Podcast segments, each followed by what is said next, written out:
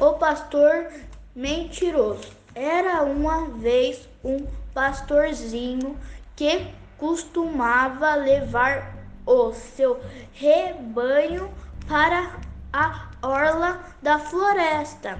Como estava sozinho durante durante todo o dia, aborrecia-se muito. Então pensou numa maneira de ter companhias e de se divertir um pouco. Voltou-se na direção da aldeia e gritou: Socorro! Para os camponeses, dois caçadores estão roubando uh, roubando minhas ovelhas. Me ajudem. Os camponeses saíram correndo para ajudá-lo.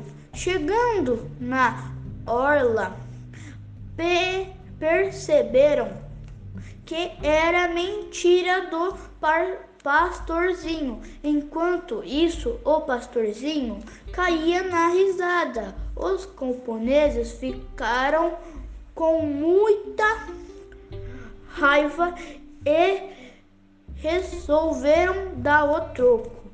Pegaram as ovelhas,